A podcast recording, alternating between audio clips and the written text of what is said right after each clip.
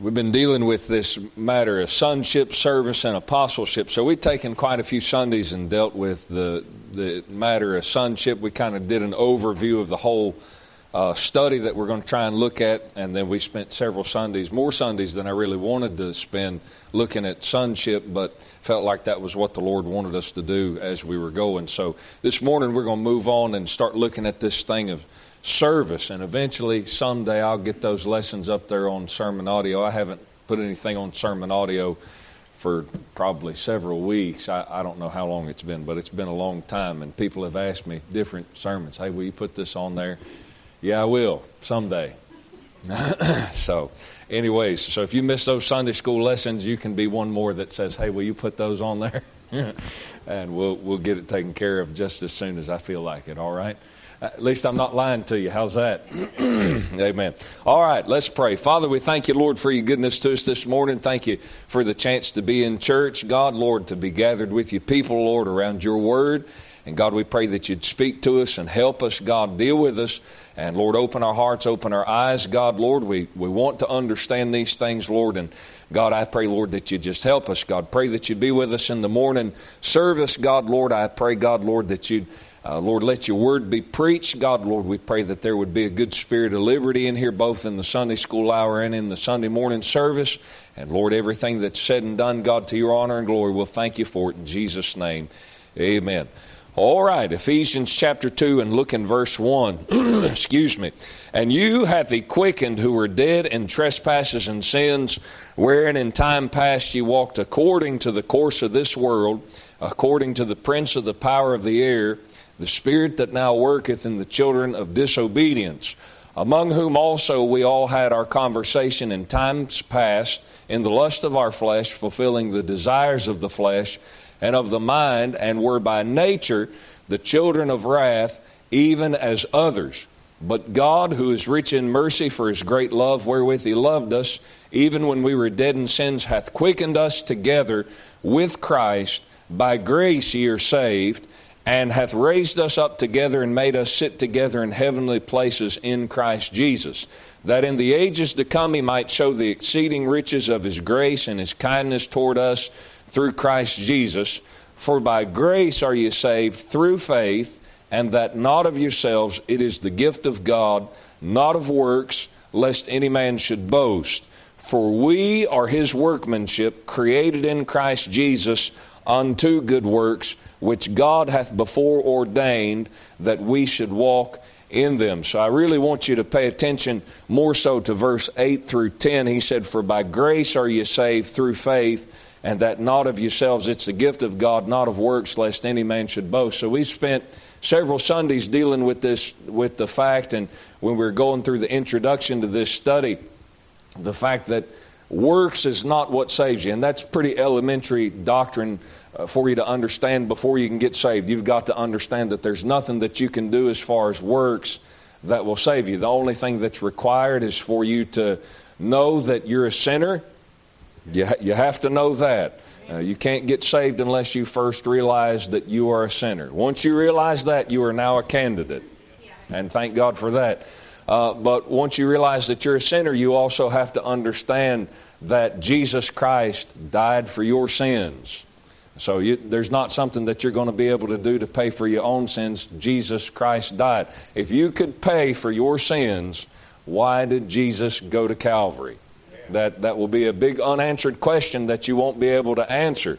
Uh, you'll have to make up some answer. He was a martyr, you know, he was a good example, whatever. But none of that is true. The truth of the matter is that Jesus Christ was the sinless Son of God, and he took sins on his shoulders.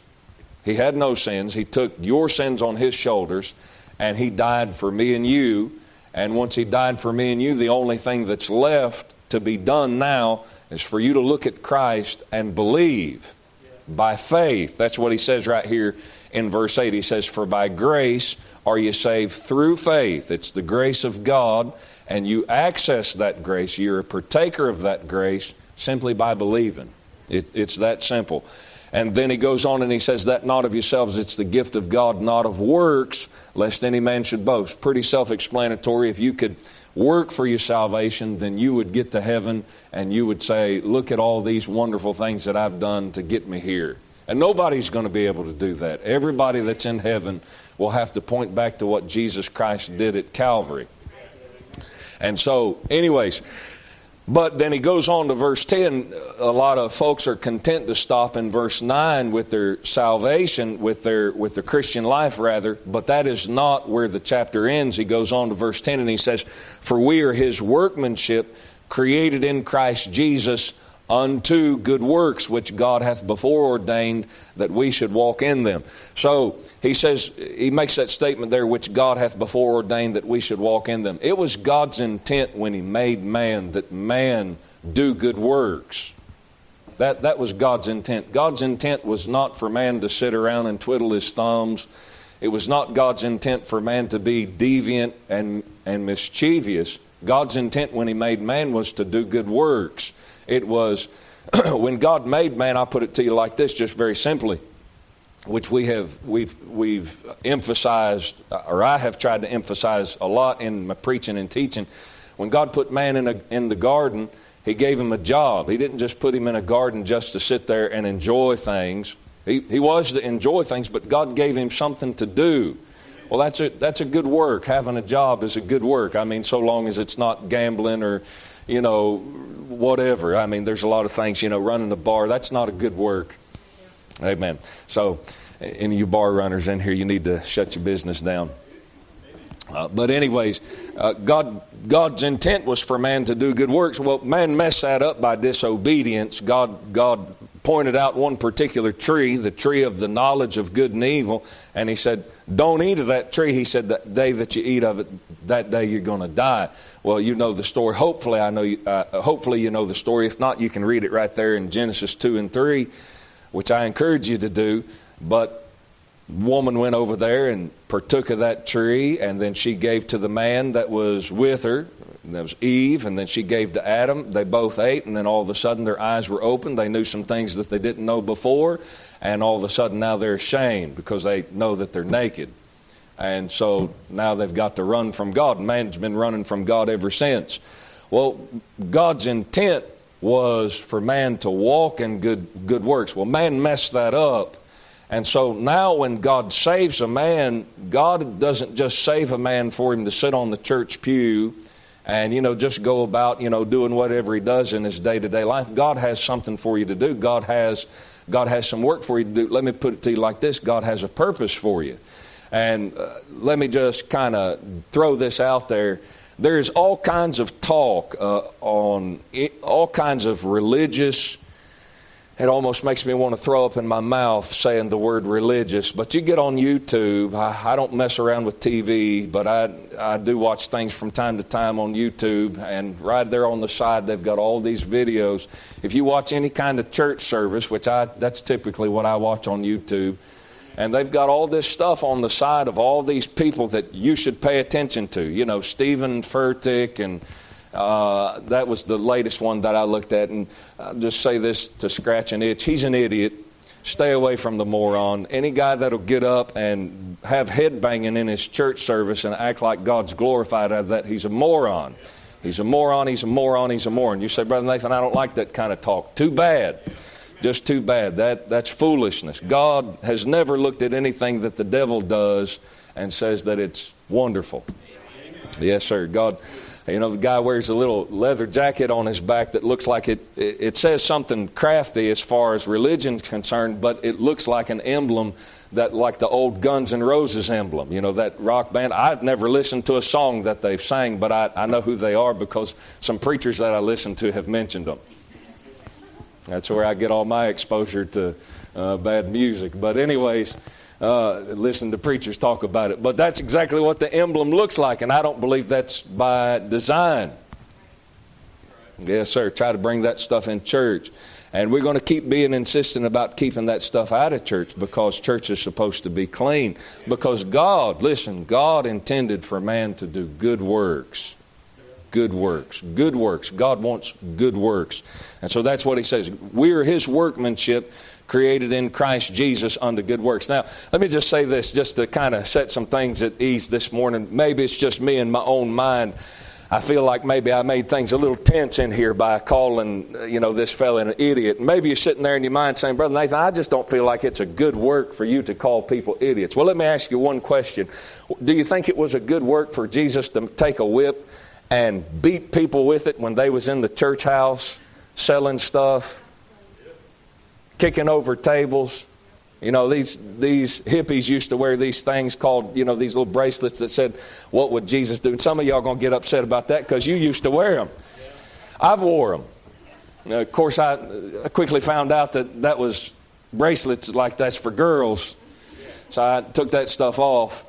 Uh, hey, man, we on a roll this morning, but it just have to be on a roll. I got a lot of stuff I want to cover this morning. But, anyways, uh, used to wear this stuff, what would Jesus do? I'll tell you what Jesus would do. Jesus would see a lot of the stuff that's going on in churches today, and he'd have a belly full of it, and he'd run people off. He, he really would. And I, I don't say that with joy. I don't say that because we're glad about running people off. But li- listen, what I want to get across to you in this little commercial right here is that your concept of God has to quit being conveyed by people like Stephen Furtick and Charity Gayle. Uh, you say, I don't know who that is. Some of you do. I guarantee you some of you do. You know, when people get up in a, in a, in a, on a platform, it's a stage, is really what it is, because it's a performance. And they look like they rolled out of the 60s and 70s Woodstock m- movement, and they're singing songs about, I love God and you're so wonderful. That's not a good word. That, that's not a good work. Jesus is a lot more concerned with how holy his house is than with how welcome everybody feels. You reckon the Pharisees wandered out that day? Hey, the Pharisees got mad when he ran all those money changers and those people that was selling doves. They, the Pharisees got upset about that. Well, he, he didn't make those people feel welcome. No, but I guarantee you one thing his father felt welcome God the Father felt welcome in there after he got done with it. He said, Take these things out of here. He said, You're not supposed to be making my, house, my Father's house a house of merchandise. This is supposed to be a place of prayer. Amen. It seems to me Jesus was a little narrow minded. You know what a lot of Christians is eating up with today? The nice guy, Jesus. And listen, listen, there's not a doubt in my mind that Jesus loves people there's not a doubt in my mind that Jesus is compassionate. Hey, that's the only way I got saved. That's the only way you got saved. Jesus Christ is a compassionate, benevolent individual. God the Father loves people. There's no doubt in my mind about that. But if you think for five seconds that God's going to put up with craziness, no, sir. You say why? Because he's interested in good works. He's interested in good works. So let me get back to this now this morning. When we dealt with this matter of sonship, what we talked about was the fact that in sonship, it, it, when we covered that study, what we dealt with for a significant period of time was before you got saved, there was a leadership in your life. And it's stated right here in Ephesians chapter 2. He says, verse 2 Wherein in time past you walked according to the course of this world, according to the prince of the power of the air, the spirit that now worketh in the children of disobedience, among whom also we all had our conversation in time past in the lusts of our flesh, fulfilling the desires of the flesh and of the mind. The leadership that you were under before you got saved was it was the leadership of your flesh. It was you telling you what to do. And I made the comment you're really falling under, when, when you're doing that, when you're lost, really what you're falling under in a grand scheme is what he terms in the beginning of verse 2 the course of this world. And the course of this world is determined, 2 Corinthians chapter 4, verse 4, by the God of this world. Uh, let me just throw this at you. It's the God of this world. That's the devil. The devil, his, his philosophy, his philosophy that he operates by is you just do your own thing. Just be you. Uh, in Isaiah chapter 14, you're given the uh, the attitude, the hard attitude of Lucifer. So if you don't know who that is, that's the devil. That was his name before he became Satan. Uh, God, if there's a God, why is the devil in existence? Well, God didn't make him that way. He, he became that way because he's just like man, he's a rebel. And that's just the way it was. But what he said in his heart was, he said, I will ascend into the most, I will send, make my throne above the throne uh, of the stars of God. He said, I will ascend and be like the Most High. It was a constant attitude. You go in there and look in Isaiah chapter 14, and the thing that you see over and over again is I, I. Five different times the word I shows up, and it's I'm going to do this, I'm going to do that, I'm going to do this, I'm going to do that. Well, when he comes in Genesis chapter 3 as the tempter, as what the Bible terms in Genesis 3 as the serpent, the enticement that he offers to Eve first, he talks to Eve first, which I don't recommend you do much fellowshipping with the devil. Amen. Uh, but he comes to Eve and he says, Yea, hath God said, and she says, Yeah, God said, yada, yada, yada. And he said, Ye shall not surely die. He said, For God doth know that the day that you eat thereof, your eyes will be opened and you'll be as gods. Well, see, what he's, what he's dealing with her about is the same thing that's in his heart. It's his philosophy. That's the way by which he works. His philosophy was here's God, I'm down here. Now I want to at least get here, but what he says is I'm going to take my throne and not just put it here, I want to put it above. Which any church, I'm just throw this out there, any church that would teach you that Jesus Christ and the devil are brothers is a false church. They're on the devil's side. You say, who are you talking about? Mormons. They, they teach you that Jesus Christ and the devil are brothers. That's idiocracy. If they're brothers, Jesus Christ is not the Son of God. That's all there is to it. Amen. Uh, maybe it is, maybe they are in the Book of Mormon, but that's not the Jesus of the Bible. That's not the God of the Bible. Amen. That's, that's something for you to be very important. Well, what he does when he comes in Genesis chapter 3 is to do the very same thing with man. Hey, you don't need to be down here. You don't need to be subject to God. You need to get here. You need to get on an equal level with God. And what that is, is that is the course of this world. That's how this world is laid out.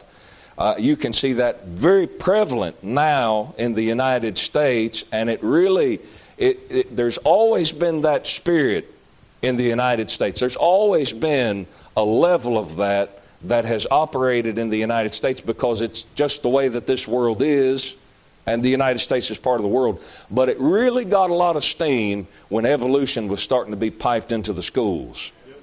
And now you're dealing with a generation who there is no God. Well, if there is no God, then you're God. That is the philosophy that the devil threw out there in Genesis chapter 3. Eve took it. She handed it off to her husband. He took it. And here's where we're at. And that philosophy is still being pushed. And just look around in your country and you're living in a small town, many of you live in a small town. I think everybody in here lives in a small town, to where you might feel comfortable leaving your doors unlocked, but you can't do that if there's a population of over about 10,000 in a small little place. It's getting to where it's not that safe here in Folkston. You say, what is that? There is no God, so man is now God. Well, if you're God, then just do what you want. You say, what is that? The course of this world. It's the course of this world. Eliminate God because man is his own God. Well, that's, I spent a lot of time on that, so let me try and move on. Well, what that, what that does, what that leadership in the old life does, following the lust of the flesh, what that results in is something that's called disobedience. Anybody familiar with that? it's called disobedience. You know about that because hopefully you had a mom and daddy that insisted you obeyed, and when you disobeyed, they probably popped your ear in. Hopefully you don't think that's abuse. It's not abuse, that's love. That's what the Bible says is love. Well, under the Lord's leadership, getting to this thing of service, under the Lord's leadership, so you're under the leadership of the flesh as a lost man, that results in an action, right? It's disobedience. Well, now you're under new management. Now you're under new leadership. We spent several Sundays dealing with that, talking about, hey, now that you're saved, you have the Spirit of God living on the inside. Now you're under new leadership. It's the leadership of the Holy Spirit. It's the leadership of God. God, the Holy Spirit. God, the Holy Ghost. Okay, He's inside. So now there's new leadership. That should result in an action obedience. But before we even get to obedience, let me just emphasize for just a second it should result in an action. You say, Well, I'm saved and I'm happy about that and I'm satisfied with that. Well, you come to church and we'll shout with you and we'll swing from the, not the chandeliers, but maybe we'll tear the sheetrock back and swing from the rafters. But that should translate into something, not just hoopla, although there's nothing wrong with that, but it should translate into something when you leave this place. And the ultimate thing that it should translate to is in obedience. Now, look in Hebrews chapter 9. Hebrews chapter 9. Hebrews chapter 9 and look in verse 11. Hebrews chapter 9 and look in verse 11.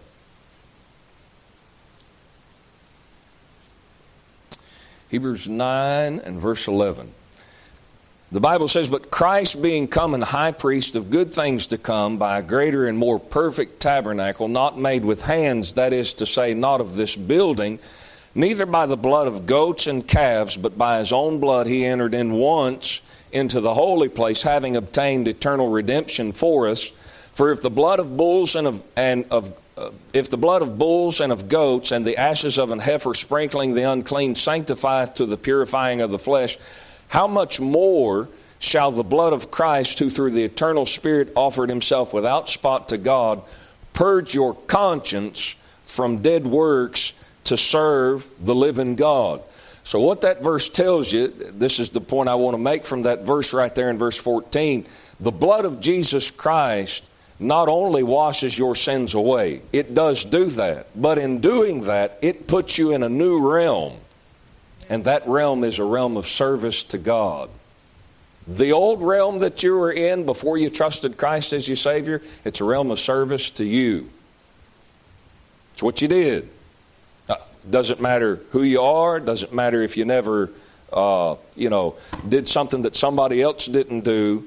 I, I know this about every person that before you got saved, your service was service to you. Uh, the reason that you obeyed mom and daddy is because you didn't want your hide tanned. Ain't that right? That's nothing wrong with that. That's good motive, but it's service to you. Well, now, listen, now that you're saved, the motivation is service to God. Hey, the cert, it's not just that, hey, if I do this and get caught, mama's going to wear me out or the preacher's going to preach against it, but it's hey, it's not pleasing to God. There's, there is a God consciousness now. Is that right? That, that, ha- that has to be right. And I pause there because what's really concerning is that a lot of Christians, professing folks, say they're saved. There seems to be no God consciousness. It really seems to be a sense of fear of retribution by the people that they associate with. And I, uh, you know, if you're going to let peer pressure be something as far as, you know, pulling you in the wrong direction, I'm not afraid to use peer pressure to pull you in the right direction until you learn that, hey, there should be some attitude towards God. But it, but, you know, when you get saved, there has to be something heavenward, there has to be some attitude towards God. Hey, now there is an awareness. Before I was, if, if I tried to do something religious before I got saved, maybe it was toward God, but man, there was something there that was blocking. It's a dead, it's a, it's a conscience that's bent towards dead works. Going to church, it's a dead work. Why? Conscience is not clean. Reading your Bible before you get saved, in a sense, it's a dead work. I didn't say it was bad. I didn't say you shouldn't do it if you're lost. I just said it's a dead work because why? Your conscience is not clean. Well, the day that you get saved, God takes the blood of Jesus Christ and He applies it to that conscience, and your conscience is washed clean. And now, in your mind and in your heart, there's something, there's a connection there that says, hey, I'm not just doing this because, you know, the preacher said so, or maybe that's what got you started, or maybe that's because what mama told me to do. Maybe that's what got you started. But now, hey, there, there is a living connection between me and God, and I want to do something for God. You said, Brother Nathan, this is too simple. No, you, this is where you need to start. This is where you need to start. If He's going to purge your conscience from dead works to serve the living and true God. As a lost man, you did. As a saved man, you do. As a lost man, you did according to your flesh's leadership, and as a saved man, now you do according to the Lord's leadership. Look in Romans chapter 6. Romans chapter 6. Romans chapter 6.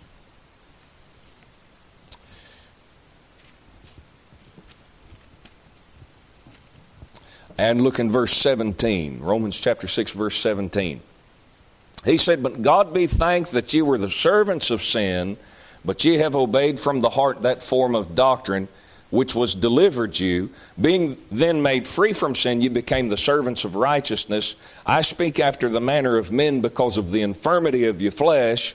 For as ye have yielded you members servants to uncleanness and to iniquity unto iniquity. You remember how you did that, right?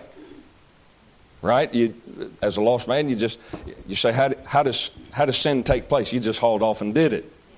Is that right? Well, that's what, that's what he's talking about here. Well, he says, even so now, yield your members servants to righteousness unto holiness. So now, as a Christian, you haul off and do it. As, as a lost man, you yielded to the leadership of the flesh, and that's just what you knew, and you hauled off and did it.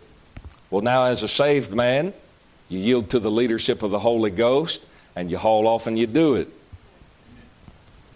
You said, Brother Nathan, there has to be something more. Can't you give us some kind of secret that's going to help us, you know, really get in touch with God and, you know, just become this great Christian? No, because it doesn't exist. I'm, I'm dabbling a little bit in my Sunday morning sermon. But a lot of Christians are living in a fantasy land as far as their Christianity is concerned. You think that there's some magic key or there's going to be some magic potion that you're going to apply to your life and it's just going to make everything better. No, it's going to be a fight. The same way as a lost man, to where you, uh, before you trusted Christ, if you wanted to do something that was wicked and ungodly, you just did it. Because that's the leadership that you had, that's what you wanted to do. Well, when God saves you, God, is, God didn't turn you into a marionette puppet. You say, what's that? Pinocchio. That's not what God made you. You read through Romans chapter 7 and you find the greatest Christian that ever lived. He had a battle between his mind and his flesh. Something in here is saying, do right. Something in here is saying, I don't want to do right. I want to do all that stuff I used to do. And because of that, the greatest Christian, the greatest Christian that ever lived, he looked at himself and said, O wretched man that I am, who shall deliver me from the body of this death? Well, see, a lot of Christians are looking for something that will bypass that. Listen, if Romans chapter 7 is in the Bible, that's Paul the Apostle. Eh, you're not going to get around that. It's going to be a fight. It's going to be a fight. It's going to be a fight. It's going to be a fight. Take courage, man. Fight it out. Amen. Amen. That's right. Kind of encourages me, makes me a little bit happy. Uh, you know what that does? That'll teach you. That'll teach you not to be unrealistic in your expectations. I'm never going to sin again. That's right. That's right. You just did. You lied. That's that's very true. You want to come up here and teach this lesson? that's true, though. That, that's a God, God's honest truth. That's either, a, that's either a lie or it's a statement of gross ignorance. And if you just got saved, we could, we could deal with your ignorance for a little while. Sure, absolutely. But don't be unrealistic about those things. Absolutely. Yes, sir. So you, you haul off and do it. All right. Now, let me, let me say this sin is not just an attitude, it's not just a disposition, it's an action. James chapter 1 says, uh, let's go ahead and just turn over there. Let's, let's take a look at it. I could quote it, maybe close anyway, but let's look at it. Look in James chapter 1 and look in verse 13. James chapter 1, look in verse 13. He said, uh, Let no man say when he is tempted, I am tempted of God. For God cannot be tempted with evil, neither tempteth he any man. See a guy standing in a grocery line checkout with a 24 pack of beer in his hand. Oh, God, I really wish you would just take this away from me. Well, God wasn't leading you to go get it from the grocery store anyway. God doesn't tempt people. Where, where's that temptation come from? Verse 14 Every man's tempted when he's drawn away of his own lust and enticed. It's in you. Where's that desire for beer come from? Your flesh. It's in you. Yes, sir. Then when lust hath conceived, it bringeth forth sin, and sin, when it's finished, bringeth forth death. Well, what I want, want you to see right there is that sin's an action. Listen, every single one of you folks sitting in here, you red blooded people just like I am, and you know, you know that throughout the week, throughout every day, there are things that get presented to you in your mind, opportunities.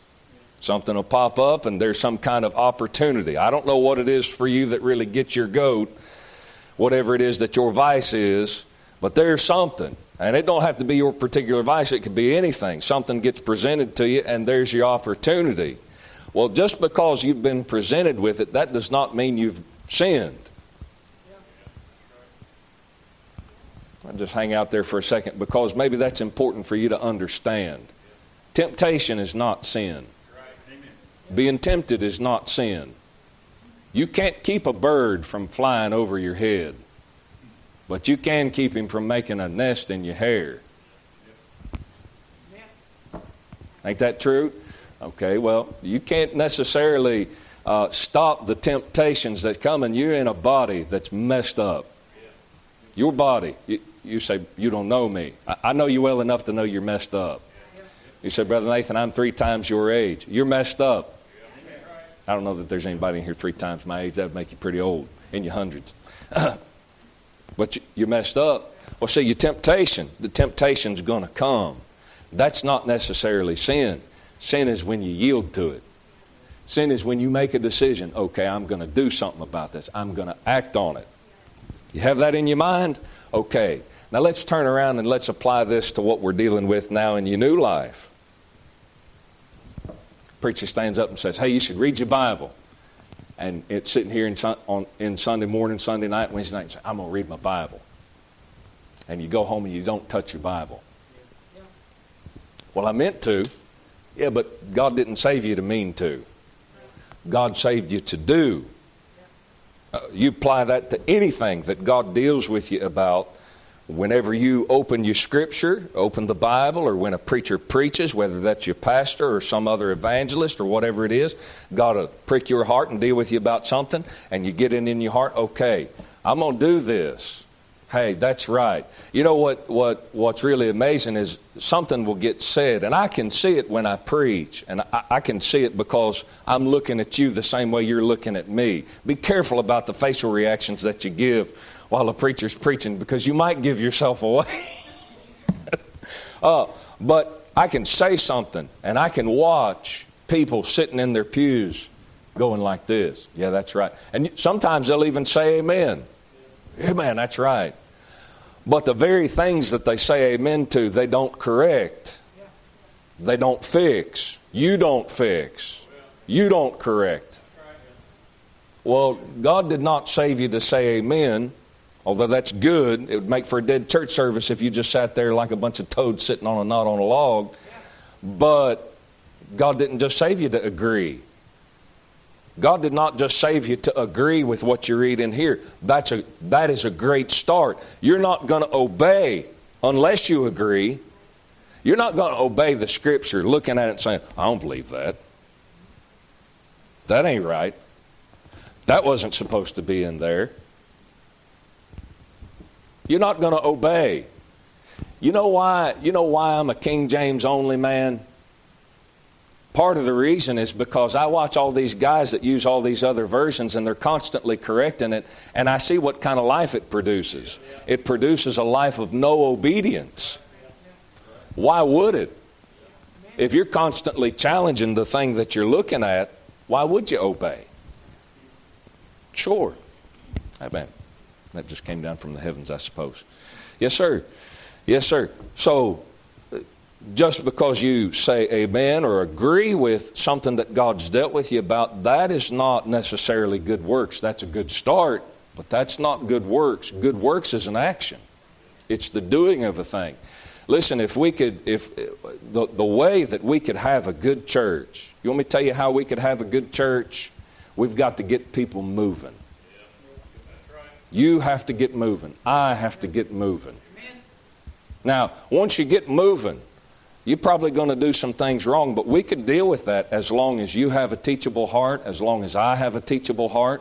There was a fellow in the book of Acts who went around preaching. His name was Apollos, and he went around preaching, and he was preaching what he knew, but he was behind the times. He was preaching John's baptism. And two folks pulled him off to the side, a husband and a wife. They weren't, the, the husband wasn't a preacher, Neither one of them held offices in the church. They just pulled him off to the side and said, Hey, you're preaching John's baptism, and that was true a couple of years ago because of the nature of the book of Acts. That was true a couple of years ago, but now Jesus Christ has died at Calvary. You're supposed to be preaching that Christ died for the sins of the whole world. Go preach that. And Apollo said, Hey, okay. And he started going out, and God used him. But he was moving. He was, he was busy, he was doing something. Absolutely. So, good intent. God did not just save you to have good intentions. God saved you to be a doer.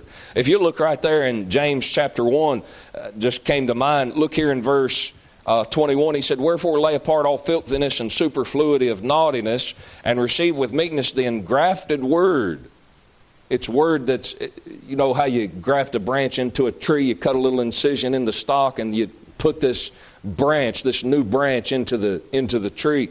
Well, he uses that term to give you the idea of God taking his word and engrafting it into you. It's not just uh, children obey your parents in the Lord for this is right, but now it's something that you do. It's engrafted. It's something that's been made a part of you. Well, he said, Receive with meekness the engrafted word which is able to save your souls. Verse 22 But be doers of the word. Be doers and not hearers only, deceiving your own selves. For if any man is a hearer of the word and not a doer, he's like unto a man beholding his natural face in the glass. Uh, that's like a mirror. For he beholdeth himself and goeth his way, and straightway forgetteth what manner of man he was. Well, you've got to be a doer. You got to be a doer. That's why the Lord saved you. That's what God saved you for. Yes, sir. So, like, likewise, obedience is not an attitude or a disposition, but it's an action. It's a right action. And God defines what those right actions are.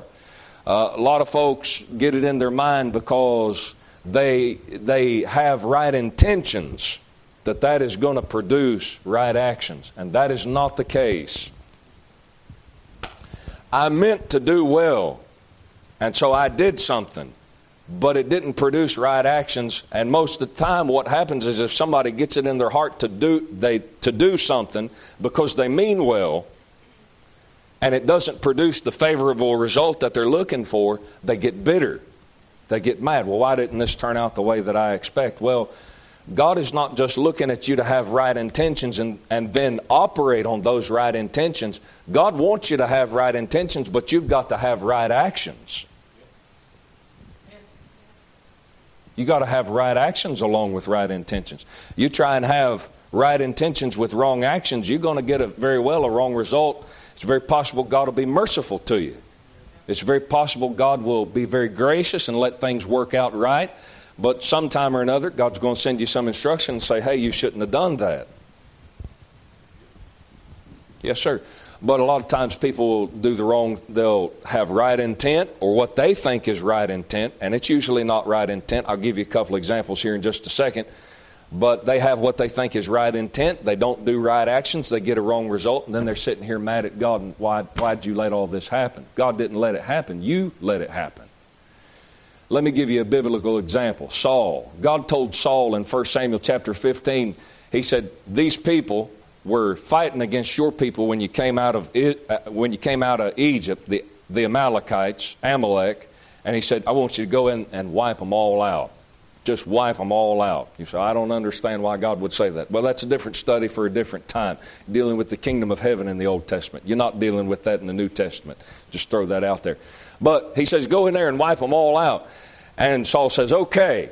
And he goes in there and he looks around and he sees the sheep and he sees the oxen and he sees a, some more livestock and he keeps them all alive. And then he sees the king and he keeps him alive. And the fellow who came to him and told him, God told you to go in there and wipe them all out, he comes a little bit later because God woke him up, I guess, in the middle of the night and said, It repenteth me that I have made Saul king over Israel, for he hasn't done what I told him to do. And so Samuel goes in there and he says, Hey, did you do what God told you to do? And he said, Oh, yes, I've done exactly what God told me to do. And Samuel said, Well, what's this bleating of the sheep that I hear? Uh, the sheep's giving you away, Saul. He said, Well, the people wanted to keep them for sacrificing unto the Lord. Hey, there needs to be some sheep to sacrifice unto the Lord. But Saul had instructions to wipe them all out. God didn't want them sheep. But he had good intent, but it's not what God told him to do. Say, Well, I meant well, preacher. Whatever it is that's going on in your life right now, you did something and it wasn't right, didn't get a right result. Well, I meant well. Well, was it what God told you to do? And we're going to get to this in a second, how you can know what God told you to do. I don't know, we'll get to it today. But, but is it what God told you to do? You say, but I meant well. Doesn't matter. God's not interested just in your intent. Well, God knows my heart. Yeah, but He knows what you did too. Here's a little kid stealing cookies out of the cookie jar five minutes before dinner. Mama scolds him. Well, you know, I just meant to get something to eat. And Mama says, Well, you could have waited five minutes and you'd have had dinner. Don't care, don't care about your intent. Care about what I gave you instructions to do and the fact that you didn't do it. God's interested in obedience. My daddy used to have a saying uh, that they apparently used to throw around at his workplace. And uh, when we worked with him, we built. Dad built a house out here on 3R Fish Camp, and I, I, I forget how old I was at the time, maybe eight or nine years old while they was building that house, maybe a little older than that, but I don't remember. But uh, Dad would tell me to go do something, and I would sit there and kind of look at him and, or, you know, maybe even be so brave as to say something, you know, throw my two cents in. And dad would look at me with a smile and he'd say, I'll do the thinking around here. Okay, go do it. Well, that's how God deals with you. Well, Lord, I just think if you'd do it this way, I think it would turn out better. God look at you and say, Well, I'll do the thinking around here. Amen. Lord, I really think that if we, you know, bring in Guns N' Roses on Sunday morning and have a concert, I think we could really build a good church. And God says, I think I'll do the thinking around here. Uh, let me, let me say something about that right there. Listen to me. We don't not go to the contemporary way of doing things because that pleases some of you old timers in here. That's not what we're doing. We don't go to the contemporary way of doing things because the contemporary way of doing things does not please God. You say, why? How do you know that? Well, just look at just, just look at it. Look at it. Look at what it produces. Huh? I, I have some family members that are not that far, but they're heading in that direction. And I know what goes on in their life because it makes its way through their grapevine. And if 30% of it is true, what I'm being told, that's enough for me to look at that kind of lifestyle and say, I don't want no part of it. De- chronic depression, immodesty, backbiting. Why don't, why don't you come to the family reunion? No, thank you. I don't want to be gossiped about for the next 30 years. yeah. That's true. no, just, hey, yes, sir. Don't just look at what it produces. Look at the kind of lifestyle. You can get upset about whatever a preacher says against those things, but at the end of the day, the Bible says, By your fruits ye shall know them. And I like the fruits that I'm getting living this way compared to the fruits that I see being produced in folks that are just doing whatever they want to do and calling it liberty. Well, we're living by grace. Well, I think what you're calling grace is chaos.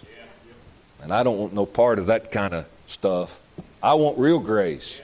I want, I want the grace that teaches me, according to, to Titus chapter 2, to deny ungodliness and worldly lusts and live soberly, righteously, in this present evil world. You know what grace teaches me to do, Brother Tommy? It teaches me not to be a part of this world. Does it look worldly? Then I don't want no part of it. When a guy's standing on a platform, my hair won't go everywhere because I got it coated down with hairspray, honey. Yeah. Huh? I don't want no part of that. It just looks worldly. You say that's narrow minded. Amen. Yes, it is. I'll take it. Put it on me, honey. I'll, I'll, I'll wear the label. Hey, man, I'm a little bit stirred up about that. And it's been two weeks since I saw that. I just, uh-uh. yes, sir. I, I want to be consumed with good works. I want to be consumed with God's service, not looking at something that's really serving the flesh and then trying to pass that off as God's service. I gave you one illustration. We'll close with this. Here's your other illustration Cain. God, you know, there's no record in Genesis to where God told Cain or Abel to bring a sacrifice. Why'd they bring one? I don't know. I, I really don't know. But that's an interesting statement. That's an interesting thing. But they brought one. One brought of the fruit of the ground. He brought some vegetables, maybe some fruit. I don't know what he brought, but maybe brought some squash and cucumbers or whatever. And that's Cain. Abel brings a blood sacrifice. And God looks at Cain's and turns his nose up at it. He meant well. Why else bring a sacrifice if he didn't mean well? God didn't care. Get that through your head this morning. Listen to me. Uh, you say you're being a jerk. No, sir. That's the God that we deal with. God doesn't care. You go outside of what God says this is the right way, God looks at God looks at what you're doing and says, "No." No, you get back in here. You get back within this little box. That's a box. That's a box. You didn't realize that, but that's a box. You get back in the box. God said, I'll be pleased with it. Amen. You say, Well, I think I'm just going to do my, my own thing. Well, what you're doing, whether you realize it or not, is you're trying to go back as a saved individual. Now you're trying to go back and live the way that you lived before you ever trusted Christ. When you get outside of this box and you start walking in the lust of your flesh, and you're insisting that that is okay because, well, I meant well, then what you're doing is you're trying to take the lust of the flesh and push that off on God and say, that has to be acceptable to you, and it will never be acceptable. God will never look at it and say, I'll take that. God will turn up his nose at it. And what happens is, a lot of times folks get, most of the time, unfortunately, folks get bitter with it, that response. They get bitter with God's response the same way that Cain got bitter with it. And you know, you know they got you know they get bitter with it, brother Curtis, because you take a guy who does do it God's way and let the person who didn't do it God's way and is trying to push it off on God and say, well, this is acceptable to God. You let them see a guy who God is really blessing because he's doing it God's way, and they'll do to that guy who God really is blessing the same thing that Cain did to Abel. They'll try to murder him. Preachers do that. You take a preacher, let him pastor a church, and he starts bringing in all this stupidity, and oh, God's leading us to go this way. God is not leading you to bring contemporary Christian music into a church. God's leading us to do this. Okay, then you take a guy who is preaching just hard nosed, right across, right straight across home plate, makes people mad while he's preaching. Huh? He's not preaching to make them mad, but that's what happens when you preach the truth. It makes you mad at times. And then just let that produce what it's going to produce, and it produces a stronger church, and it produces people that have joy in their heart, and it produces people with confidence. It produces people that go down to the workplace and say, That ain't right. While the guy that's going to the church who believes contemporary Christian music is okay, he's looking at everything he runs into and he says, I don't know. Hey, I do. I do.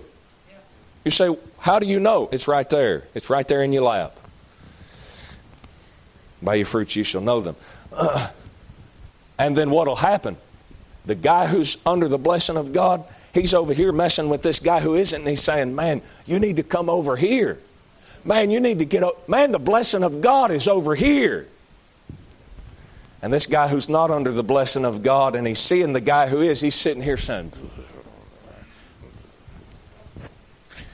holy roller. He thinks he's right and everybody else is wrong. He just, he's a know it all. He just, you give that guy a chance, man, and he'll murder. He'll murder the guy that has the blessing of God because he'd rather kill somebody than get right with God because he's a scoundrel. He's a scoundrel. Amen. Got a little preachy there. Let's pray. Father, thank you, Lord, for your goodness this morning. Lord, thank you, God, Lord, for the truth of your word. God, if it wasn't for your book, God, if it wasn't for your word, Lord, I would be as lost as a softball in high weeds. God, I wouldn't even know which way is up. God, I'm so messed up in my mind, so messed up in my flesh. God, just trying to do the things that I want to do. But God, Lord, you saved my soul, God, by your mercy, by your grace. And God, Lord, you gave me a Bible, Lord, you gave me the Holy Spirit to convict me when I'm wrong. And God, thank you, Lord. Thank you, God, Lord. That no way I could take the credit for myself. God, Lord, you did it all. And God, Lord, I pray that you'd help us this morning, God, to purpose in our hearts to do the right thing. Lord, pray that you bless, Lord, what's been said this morning. Take it, use it, and we'll thank you for it. In Jesus' name we pray. Amen. All right, got about five minutes. Take a little break this morning.